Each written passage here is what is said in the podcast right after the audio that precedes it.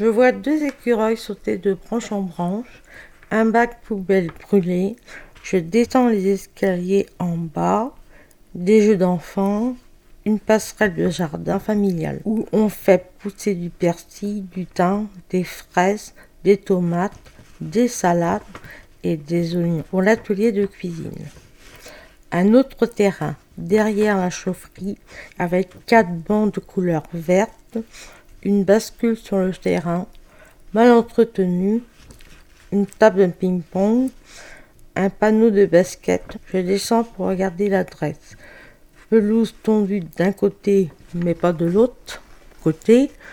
Au pied de la tour numéro 1, un canapé déchiré. Je remonte les escaliers, pigeon corbeau. Les enfants font de la glissade sur les cartons. Sur un autre terrain, déchets jetés par la fenêtre autour des bacs poubelles. Une interdiction, un panneau rouge, le bassin d'eau de la rue Pornichet est vide pour le moment. Un autre canapé déchiré, ils sont pourtant un endroit pour les déposer dans l'ancien local des poubelles. Odeur, déchets, dehors, c'est vraiment sale, personne s'en fout.